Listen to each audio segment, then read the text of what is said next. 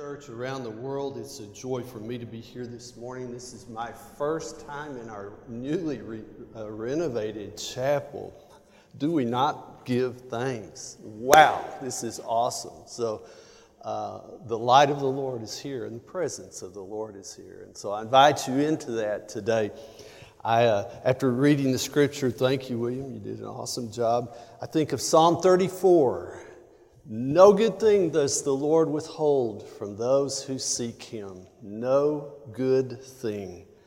So let's look at this. This is a word from, um, from Moses. They're about to cross into the land. How many of you are about to cross into a new land of ministry? I see two right there the land of West Virginia. Exit 115 on U.S. Interstate 79. It's going to be awesome. Anybody else about to cross the land? All right, Ann. Oh my gosh, Ann, you get you get the whole tribe of uh, Kansas City. May the Lord bless you and keep you as you carry that tribe. Anybody else crossing into the land? All right, so y'all are going. I mean, the time is upon you. Here, the Israelites were uh, gathered together. They'd been through 40 years of trial. Uh, uh, some significantly uh, purging times had taken place in their lives. Moses is gathering them together and saying, Look, pay attention, pay attention. I want you to remember. I want you to remember what the Lord has done. And I want you to remember in a certain way, not in a, not in a way that just focuses on what went wrong not just a way that focuses on the negative, but on a way that highlights who God is and what He has done in your midst. This is a certain type of memory. And, uh, uh, throughout church history, it's been called appreciative, tr- uh, appreciative memory, where I look back and I see the hand of God at work in my life. Now, what's the temptation? It's going to be the temptation for all of us is going to be to look back and focus on the snakes, the scorpions, uh, the strange food, the hordes of Egyptians chasing after us, etc., etc., etc. To where uh, all you begin to see then in your own life is that which went wrong. Listen, you live in a culture right now that specializes on seeing all that is wrong. And you got to be careful not to let that cultural uh, swamp uh, flood your own heart. So, we're moving beyond temptation, beyond the temptation to allow hardships to define us. And we're, we're going to remember in a way that Scripture directs us, that the living Word, who is Jesus, gives us direction. We're going to what? We're going to remember the mercies of God. What did He do? He bought you out of slavery. Chains were broken. He led you through a wilderness. Ministry will be a wilderness at times. He made water flow for you from the rock. When it appeared there was no way forward, He provided a way forward. He fed you in ways that you never even imagined. Manna, the bread of angels, was yours. All of this, according to Moses, was to do you good. The Lord's leading you, He's bringing you forth to do you good. Now, the great personage in church history who really helped us understand the, the place of memory, the first person really that, that spent an expansive amount of time on memory in our history is none other than St. Augustine.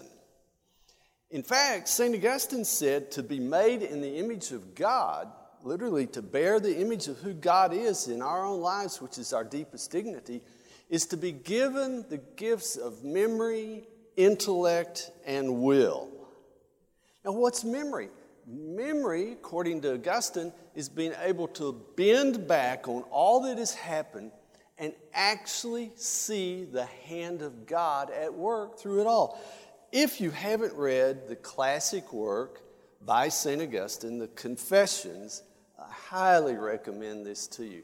It's a wonderful example of how you and I can look back and not only see what the Lord has done for us and remember that, but allow it to move us to a profound sense of awe, A W E, where I literally fall down in wonder, and then awe always leads to worship, where I praise this God who has so been present with me over the journey of my life and over the journey of his church. So we're looking back, we're seeing the hand of God. Now, you're going to find very quickly in ministry, uh, even, even your own life, that the mercy of God, the hand of God, is often hidden. It's often hidden, especially in times of trial uh, when the Egyptians are chasing you. Uh, it's hard to be grateful. So, in this hiddenness, even especially also in our failures, we've got to have a grounding here that will help us move beyond the immediate and, and not be overwhelmed by the apparent, what seems to be overwhelming us. Now, right here is one of our major assignments as shepherds of His church. And everyone here, everyone listening, is a shepherd in his or her own right of God's church. Here's our assignment as ministers of the gospel of Jesus. What are we to do? We're to see the work of God in our own lives and we're to help facilitate that type of Holy Spirit sight in the lives of those that we are called to shepherd. The hand of God has been at work all of our days, and the hand of God will continue to be at work. There's a great Christian doctrine here about the hand of God that is always at work in my history and in world history. And that great Christian doctrine is called what? Nathan, you don't get to graduate till I hear a word. Basic Christian doctrine. This is, the, this is the doctrine of divine providence, of grace at work, moving history, including your history, to a glorious conclusion. God's at work. Look, flip over real quick to uh, Joshua 23 14. The old man now is coming to the end of his ministry after an amazing run. And uh, what does he say in 23 14 to the people of Israel, Joshua? Now I'm about to go the way of all the earth, and you know in your hearts and souls, all of you, that not one thing has failed of all the good things that the Lord your God promised you.